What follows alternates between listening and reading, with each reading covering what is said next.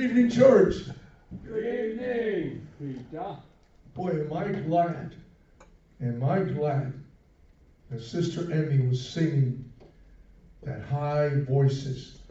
If I would have done that in front of you, you might have thrown a chair at me. So thank you, Sister Emmy, for your high voice because I could never do that. Even if I was being chased by wild monkeys, I could never do that. Anyway, welcome. Thank you. Thank you for allowing me to come up. I, I, you know, I always say to God, plug me in wherever you want to plug me in. I never need to take center stage on anything on, uh, from anybody. It's never about me. Okay? It's about serving my Lord. And that's what it's all about. So, knocked on conscience wakes up, wakes up in the Gulf of Mexico. Wakes up and he was in water.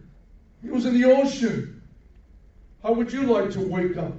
Because you were knocked unconscious, you tripped over something, and you wake up and you're in the middle of an ocean.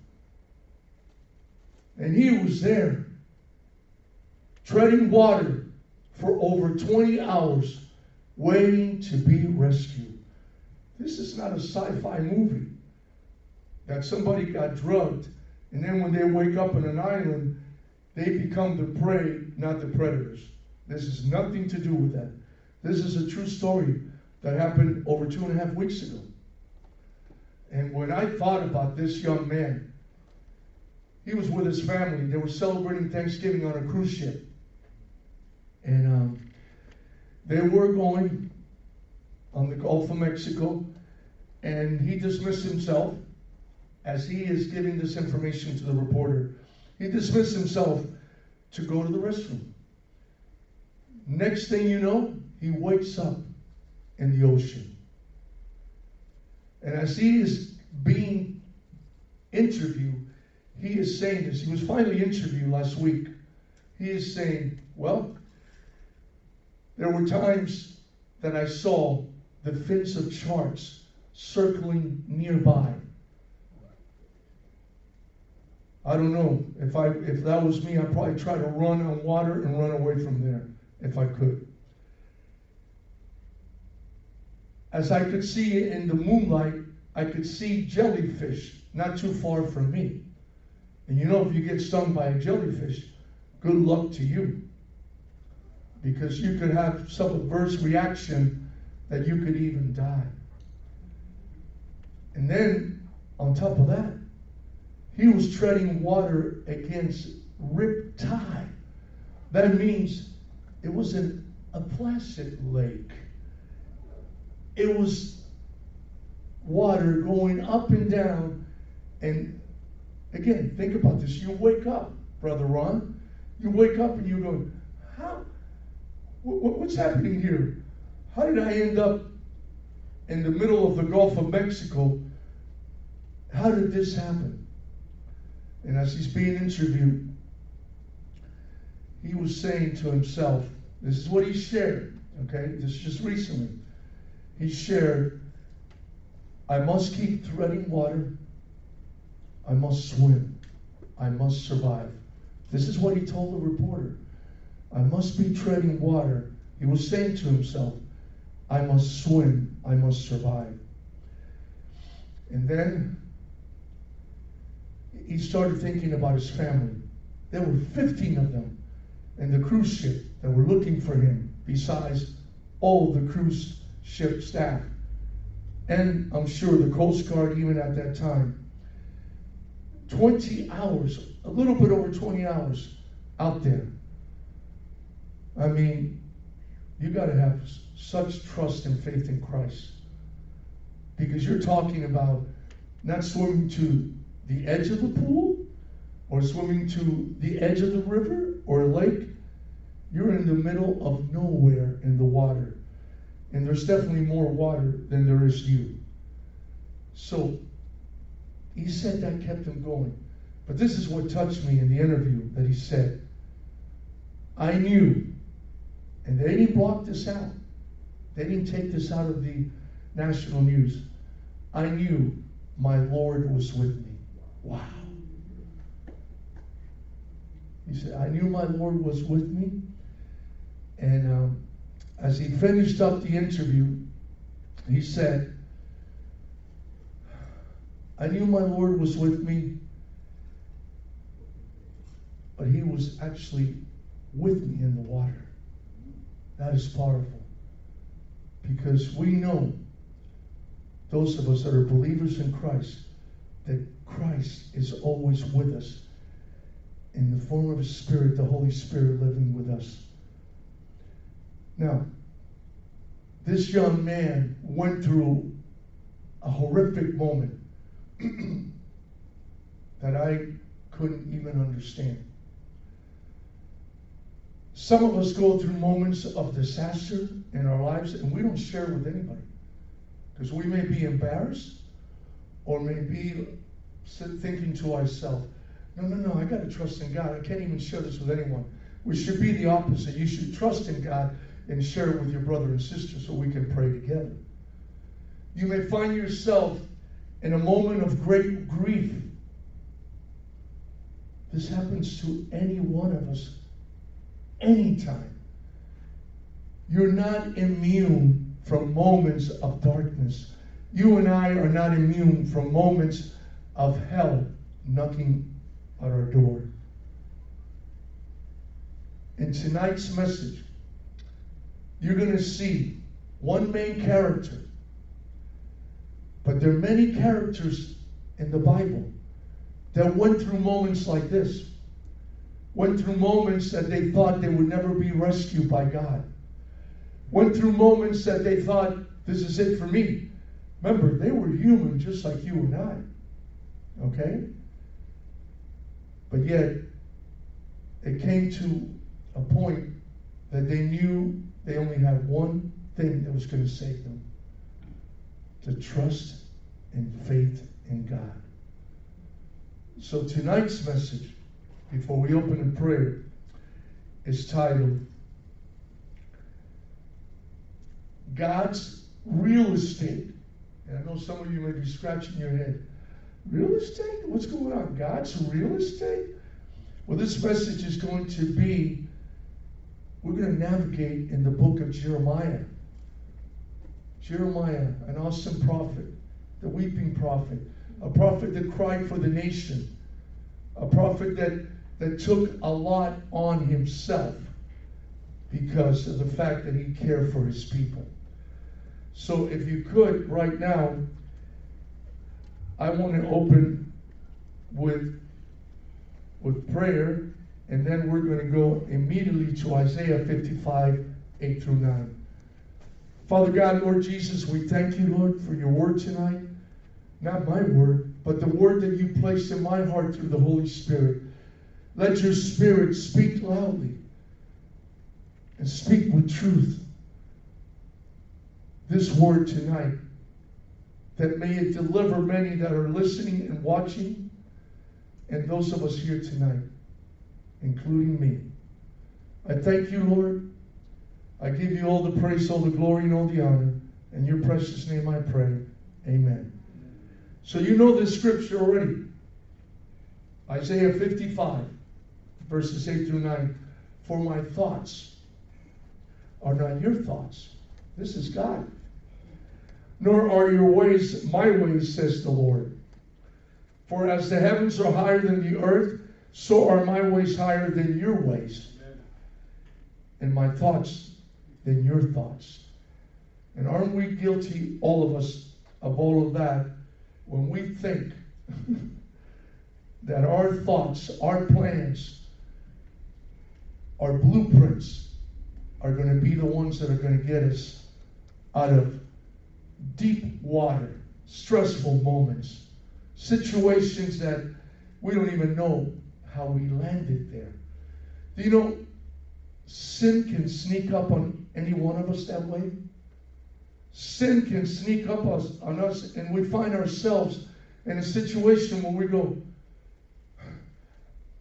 How did I get here? I am saved already.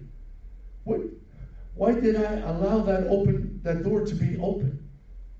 This is for each and every one of us in this room and those that are listening at home.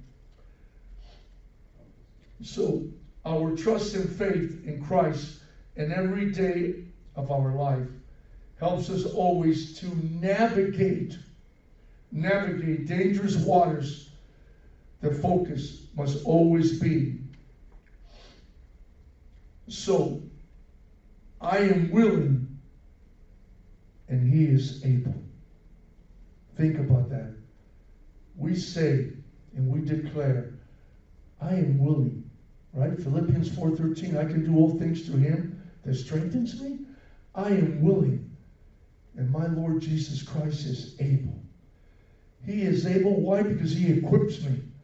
He equips me to navigate situations and, and moments that we think that's it. We're done. I might as well throw the towel in. But if we truly believe that God can save us from whatever we're going through, we're going to have that moment of glory and victory in Jesus Christ. If you could, let's start now with Jeremiah chapters 32. And we're going to go all the way through 1 through 15, but we're going to start first with Jeremiah 32, verses 1 and 2. And the Word of God says, The word that came to Jeremiah from the Lord in the tenth year of Zedekiah, Zedekiah, king of Judah which was the 18th year of Nebuchadnezzar. For then the king of Babylon's army besieged Jerusalem, and Jeremiah the prophet was shut up in the court of the prison, which was in the king's, the king of Judah's house. Shut up. He was in prison.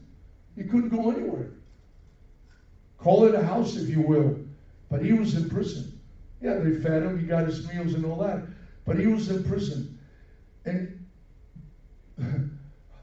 wouldn't you ask yourself the question, how did I end up in a situation like this? I think each and every one of us would ask, ask ourselves the question. So the important points here are here we see Jeremiah shut up, meaning incarcerated in a court of the of the prison. And, and we, we go to an understanding we are God's real estate. And I know you may be asking yourself, why is Brother Pete talking about real estate? Well, because we are God's real estate.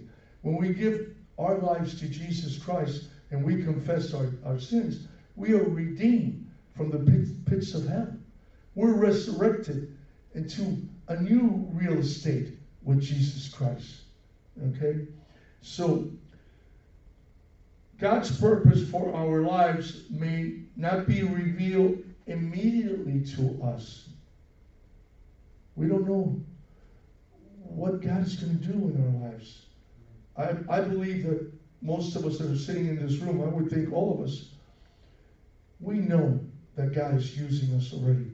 We know that God empowers us to reach out to the broken because we're here and we were made to serve Him. So there's no question. The real estate is to serve Him, to serve Him and to bring more into His kingdom. So, but God promises for our lives is never broken or lost unless we choose. And here's the thing God still gives us that choice, each and every one of us. A choice to either follow Him or a choice to say, you know what? I can't tread water anymore. I'm done. I'm done. I wish I could have interviewed this young man and said, dude, you were treading water for over 20 hours? You're talking about nighttime. You're talking about everything. You're talking about in the heat of the sun. And you saw these creatures close to you. How, how did that happen? But see, that's what God, what God does for us. when we have nowhere else to lean, and he didn't have a life preserver. He wasn't anyone that maybe, from what I heard in the interview, had naval experience that he could tie up maybe his shirt and make it into a flotation device. Do you know I learned how to do that when I was in, we called it back then, junior high school. Now it's called middle school. And we had the pool that we went to. And one of the one of the um, sessions and part of the curriculum of the physical fitness classes at the school, you had to take water safety. And they would put you in the pool, and the instructor was actually a lifeguard, a retired lifeguard.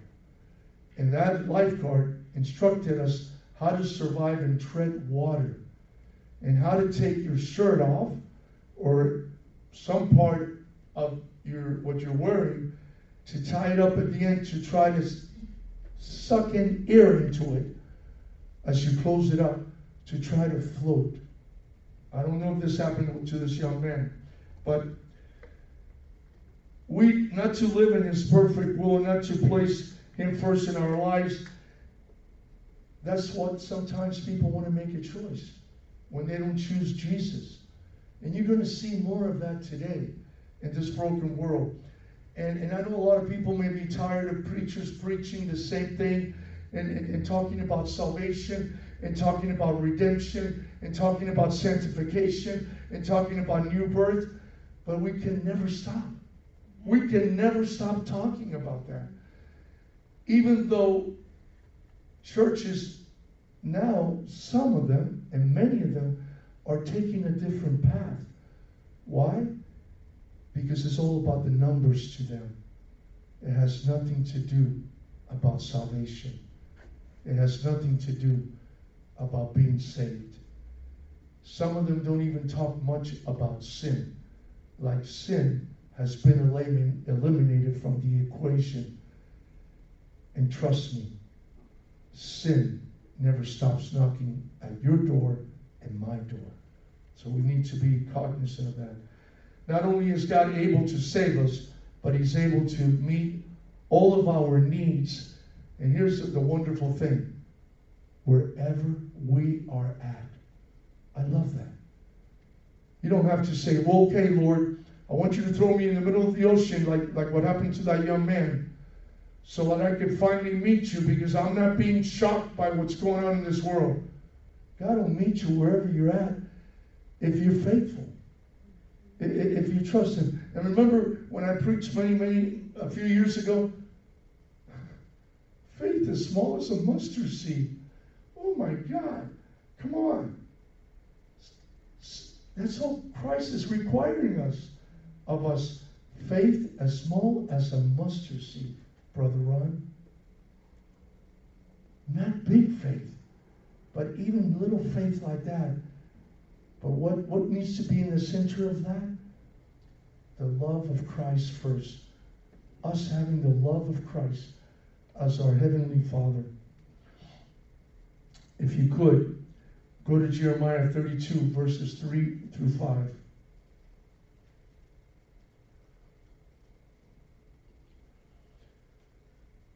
For Zedekiah, king of Judah, has shut him up, saying, Why do you prophesy and say, Thus the Lord, behold, I will give the city into the hand of the king of Babylon, and he shall take it.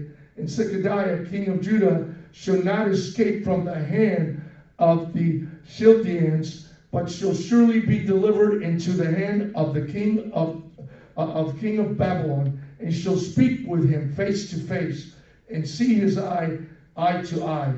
Then he shall lead, lead Zedekiah to Babylon, and there he shall be until I visit him, says the Lord. Though you fight with the Chaldeans, you shall not succeed. You shall not succeed, says the Lord. So, important points here. This story builds up. King Zedekiah, king of Judah, silencing the prophet. thinking that all was going to be okay if I silenced this prophet. Doesn't that happen to us? Mm, mm, when we backslid? Mm, when we have a moment that we're not focused on the, on, on the Son of God? We don't want to hear anybody correcting us. We don't want to hear people telling us, I love you, man, but what you're about to do, no. Those are tough moments. But that's what this king did. Silencing the prophet, not wanting to hear the words of God or to be obedient to the word of God. And he knew God, he knew the word of God. But no, his plan was better. He thought. He thought his plan was better. Could you go to Jeremiah chapter 32, verses 6 through 12? Jeremiah chapter 32, verses 6 through 12. And the Word of God says, And Jeremiah said, The word of the Lord came to me, saying, Behold, Hanamel, the son of Shallum, your uncle, will come to you, saying, Buy my field, which is in Anathoth, for the right of redemption is yours to buy it. Then Hanamel, my uncle's son, came to me in the court of the prison, according to the word of the Lord, and said to me, Please buy my field, that it is in Anathoth, which is in the country of Benjamin, for the right of inheritance is yours, and the redemption yours. Buy it for yourself. Then I knew and here's what Jeremiah said. Then I knew this was the word of the Lord. So I bought the field from Hanamel, the son of my uncle, who was in Anathoth, and weighed out to him, weighed out to him the money, 17 shekels of silver. And I signed the deed and sealed it. Took witnesses and weighed the money on scales. So I took the purchase deed both that which was sealed according to the law and custom, and that was which was open. Verse 12, and I gave the purchase deed to Barakon, Barakon, the son of Neariah, the son of Messiah, in the presence of Hanamel, my uncle's son, in the presence of the witness who signed the purchase deed before all the Jews who sat in the court of prison.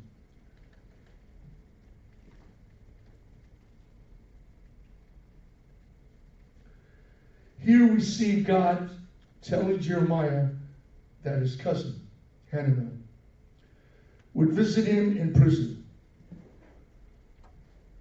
ask him to buy a field in their hometown of Anathoth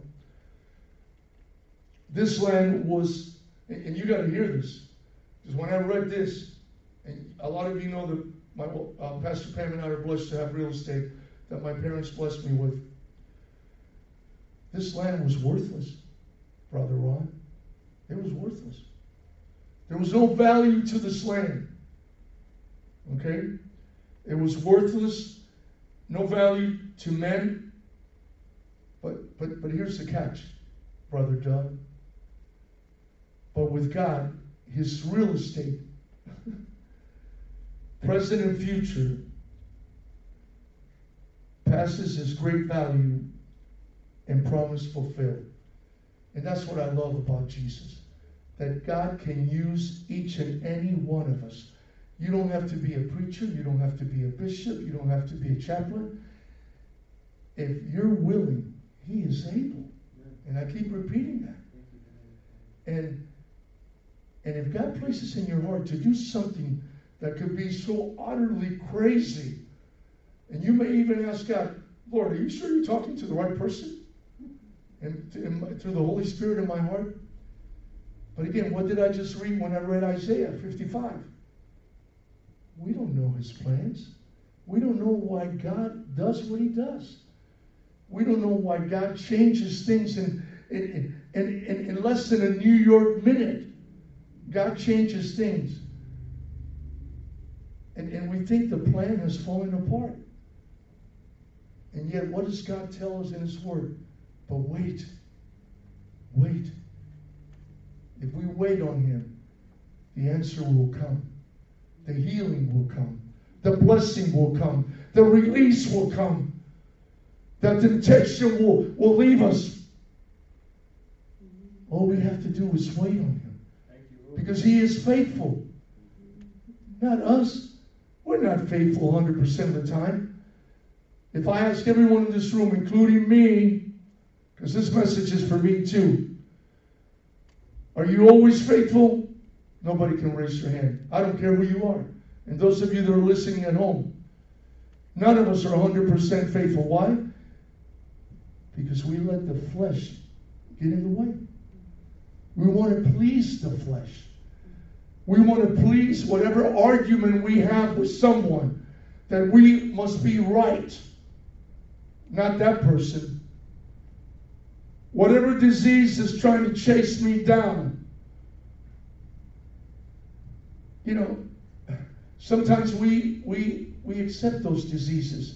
We accept these these ill moments. We accept the almost being drowned in a situation. But we have such a hard time waiting on God to do His perfect will upon our lives. God can change a church. God can change your job. God can change a salary. God can change your predicament that the doc- three doctors saw you and they said you're going to die, and God says, No, you're not. That's what Jesus is all about. He is the miracle worker. He is the promise keeper. He is the light in the darkness. Oh, that is Jesus, not us. Our plans can fail miserably. Now, there's nothing wrong if God gives you His plan for you to start doing the right thing. If you ask Him, Lord, I want your wisdom, not my wisdom or the wisdom of the world. I want your discernment, not my discernment or the discernment that the world thinks they can give me. And Lord Christ, I want your knowledge, not the knowledge that a lot of us seek from the world. Church, the world can never save us, and religion can definitely not save us. But relationship with the light of the world, the King of Kings, the Lord of Lords, the Alpha, the Omega. That's the assurance we have. That's, if, if you want to call it, which this is not, to me, this doesn't sound right, but if you call it, if you want to call it, that's money in the bank. Well, listen, Christ is bigger than money in the bank because he's going to make it right for you and I, no matter what we're going through. So, church, listen to this. What Christ plans for our lives never fails. Isn't that something? Yeah, we think we've already, some of us think we're already a failure because we messed up the other day. I'll forget it. How can God use me now? I'm no good. I'm going back to the same old thing. Well, drop to your knees and ask God to, to help you at that moment, like I've had to. I've had moments when I've been even food shopping, and I had a moment that I started thinking ugly things, and I had to stop and move. I know it, it, you think it's weird. Me being six foot six in the middle of a market, I moved my car to the side, and there I am with my head down praying.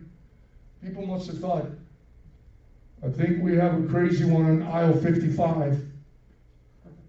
But that's what God will do.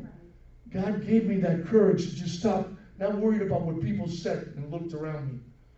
That I could have been a, th- a terrorist, that I could have been a crazy guy that was just let out from the insane asylum for, for a visit to, to the market. Come on. His greater plan for our life, the life of our family, and the life of the church. God is always working behind the scenes. So everything God shared with Jeremiah took place. And God will share things with you and I through His Spirit. And it will take place. If it is the saving of your marriage, it's going to happen. Even though sometimes it gets tough. If it is the saving of, of your retirement pension or whatever it could be, God will do it. God will do it. Or He will always give you a way out. He will never give you and I more than we can handle. And I'm so thankful about that. That God doesn't look at me and says, Well, look at this old Cuban. He's six foot six, weighs over 245 pounds. I know he can handle more. Because I am a wimp if God is not with me. I am a wimp and a half. And you can tell the world. You can tell the world, and I, it's okay. Because with, without God, I am a wimp. I am nothing. And I seek Him daily and by the minute too. So everything God shared with Jeremiah took place. Jeremiah knew it was surely the word of the plan of the Lord, and he purchased the deed and was signed before all, all the Jews who sat in the court of the prison. This is incredible. Jesus even works in prisons. And here was a prophet in prison, and, and, and this was taking place of all places. It wasn't in, in somewhere in, in, in, in, in the synagogue or wherever. It was not somewhere in the church where they united together. It was in the prison of Zechariah's house where he was in prison. What does that mean? Well, God can work anywhere.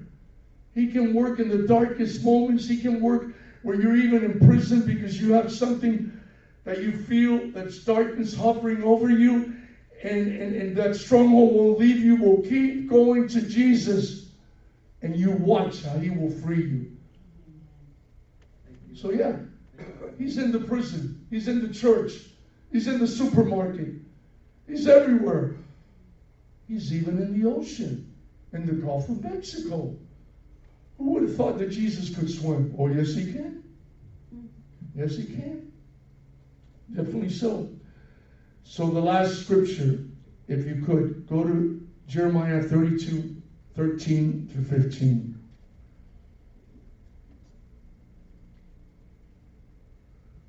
Then I charged Baruch before them, saying, Thus says the Lord of hosts, the God of Israel, take these deeds, both this purchase deed, which is sealed, and this deed which is open, and put them in an earthen vessel, that they may last many days. For thus says the Lord of hosts, the God of Israel, houses and fields and vineyards shall be possessed again in this land. You know, you know what's really incredible about this story? That a realtor, a broker, real estate, usually has a pretty good vision of when he is taken to a place that they're selling parcel of land.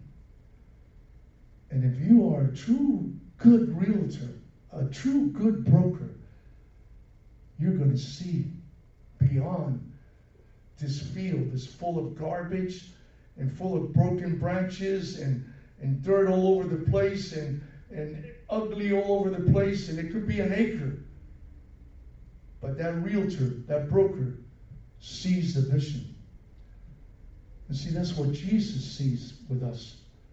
His real estate that he implanted in us, Jesus already sees the vision of where he's taking us. If what? If we choose to say, Lord, here I am, and not turn your back and say, Lord, I can't tread water anymore. You know what? Let the jellyfish sting me. Let the sharks take me apart and become their yum yum food. I've had it, Lord. But Jesus still wants you, wants you to push, wants you to give. So here we see God's amazing grace. The, the, the property deal from prison, God will restore. God's love is never to give up on us until the very end. And we see that in the book of Revelation.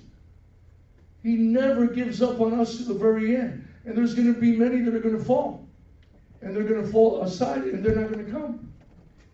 Why? Because they think their blueprint and their plan is better. They think they're going to survive the hell that is coming. That's what they think. God's love is never to give up again, but it is it's still the choice to embrace His plans for our life and to stay the course in our everyday moments of challenges, with darkness of all types knocking at the door of our heart, accepting temptation, accepting living a life of constantly lying in Christ in one another to Christ in one another, accepting that there's no hope for any of us. That's why when I hear a preacher anywhere, it doesn't matter. And sometimes it's happened at the shelter where I'm at. Oh, there's no hope in that guy. He's been here. He's been here eight times. This is a, another true story and something that touched my heart. this young man named Freddie, 45 years old. I shared this already with Pastor Pam and another person.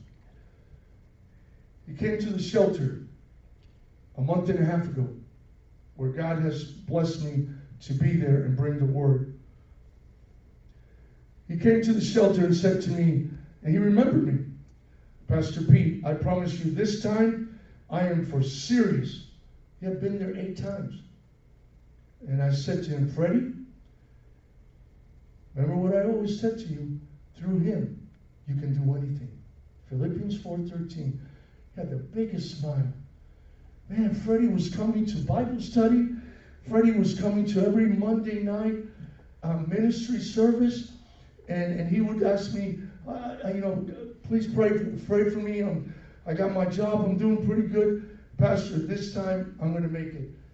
So I led him to Christ. He accepted Christ. That night, a month and a half ago, he accepted Christ. After all the ordeals and the times he had come and gone, and, uh, and he was so happy. He was so happy. Uh,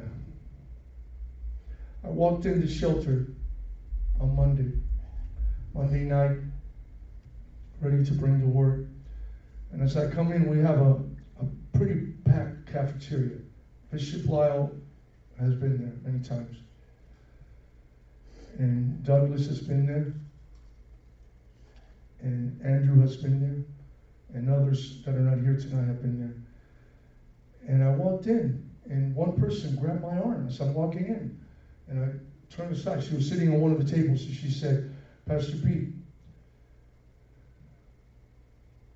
your boy Freddie died.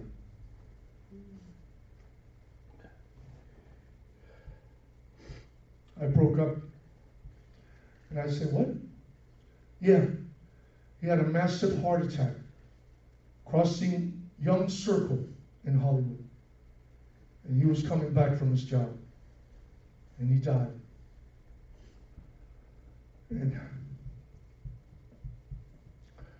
and I said, right away, the Holy Spirit corrected me and said, But he is with the Lord now. Hallelujah. Amen. His last moments. Just like the story with my father in law. I led him to Christ in the shore of that water in North Hollywood Beach. He was water baptized by me and another pastor. And he gave his life to Christ. Praise God. Thank you, Lord. We gave him a shirt that says, Jesus loves you. Doug, he would never take that shirt off, even if he stunk. He took it to the gym to show everybody. And I said to myself, when he went home to God, I said, wow. Not, not because I did anything powerful, Doug. It's because I allow God to use me. Like you need to allow God to use you to bring the gospel of Jesus Christ to the broken, to the hurting, to the ones that are still treading water and wanting to give up. You may be that only person. And I was for David, maybe, I hope. And I was for Freddie. And so when I spoke on Monday night, I said, We're going to pray for Freddie's family that they one day will see him because we know where he is at. And the whole group of people, there were quite a few people that this Monday night, they applauded and all that. Not me. They applauded because a lot of them have given their lives to Christ and they know how Christ works in people's lives. That's the blueprint right there. The blueprint. So, as we get deeper into the story, we will see the promise of judgment by God and the promise of restoration. Church, many times Jesus has to tear down and remove his blessings that were given to you and I. He will give it and he will take it. If we're not, if, if what he blesses us with, we're not using it to glorify him, he will take it. Guaranteed. And God never breaks his promises. But if we choose to be about us and not about him, we're going to be left treading water for a long time in darkness. So there will be judgment in our life. But if we repent, trust, and have faith that he will deliver us and restore many times more than what we had given, than what he had given us, there's always in Jeremiah 29 11, those last two things, there's always a future and a hope. Don't let anybody tell you that there's never a future and a hope in your life because you have fallen 15 times. Never let them tell you that. Because God is the answer. God is the only answer. Not the preacher, not the church, not the cathedral, not the, the evangelist. They are only a beacon of light that God gives them to bring the word. But Jesus is the one. What? The way, the truth, and the life. That's Christ. So, in closing, the prophet Jeremiah activated the future in the present through a symbolic, listen to this, through a symbolic act of purchasing a worthless, zero value field. I wouldn't buy it. Being honest.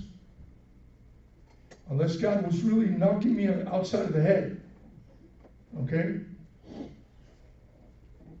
And trusting that God had a greater plan for his people.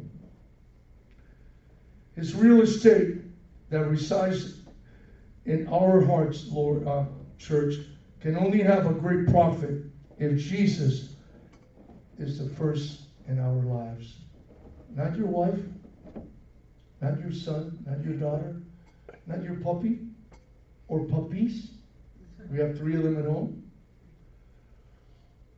Jesus has to be the first in your life. Jesus never told you to stop loving your wife and stop loving your family. But our God is a jealous God. You got you and I have to honor him first in our lives always. So Jesus is our first love. We repent and only have faith and trust in him not the world, not man. And I'm going to finish up with this little story. I, I shared this with the church one time before. A lot of you know that I'm a swimmer. I was bo- I was brought up swimming very young, and I love swimming, and I swim my lake. I haven't swum for a year because I hurt my left shoulder thinking I'm still 25 years old, trying to swim so hard and all this and that. And now I got to be careful how I raise my left hand. I don't know why my left hand more than any, any uh, either one. But one day I found myself, Brother Ron, in the middle of the lake. And I know how deep it is right there in the middle. Because my friend, that's a professional uh, diver, had his license, certified, everything. He took me down. I never got certified or licensed. He took me down, but I never went as deep as he did. Because I thought, my God, he never comes to, to where, where are we going? And then he brought the gauge that said it was 39 feet deep. So here I'm swimming, and before Brother Chris, Chris, I swam with no preserver, nothing. I know you're going to say, Brother Chris, Brother Pete, I didn't think Cubans were that dumb. But I, for a while, because I'm, I'm a strong swimmer, I didn't swim with anything. Now I swim with a little flotation device in the back that looks like my little kid is following me it's a tiny little balloon. But all of a sudden, I had a, a leg cramp, my right leg, from the top of my hip all the way to the bottom, and I couldn't move. Somebody starts whispering to me, Oh, you're going to drown. There's nobody around. Look around. There's nobody in the shore in the back of any of the houses. There's 44 houses that surround our lake that's a mile long. You're going to drown. And I, and I kept only using, Brother Ron, my physical ability and my knowledge as a swimmer that I was taught. But I felt like I was almost being dragged down. And, and I started seeing darkness. Because it was windy. I know, Brother Chris, you're going to say, Brother Pete, man, you really, you went in the water, windy and everything, that could create a riptide? Yeah, I did. Because I'm a strong swimmer and I thought I could do anything. And I really thought that that was it for old Brother Pete. But then I started remembering what Pastor Pam always has told me. All you need to do is call the name Jesus. Just call his name. When you're in trouble, when you're treading water. And I was treading water because I could not get from the middle to the shore. And all of a sudden I started calling Jesus. Jesus, help me. Help me. Because I was treading water with one leg. The other one was like numb. I couldn't even move it. And my arms, I tried to do everything I could.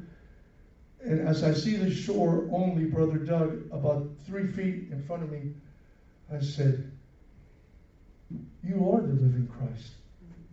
You are the holies of holies. And you have saved me. Of course, Brother Ron, when I got in the house and I told Pastor Pam, she wanted to kill me. Maybe I should have drowned. Because I got a beat. And she always says, in the name of Jesus. But that's the wonderful thing about the real estate that God has created in our hearts. Let's go to God and close in prayer. Father God, we thank you, Lord.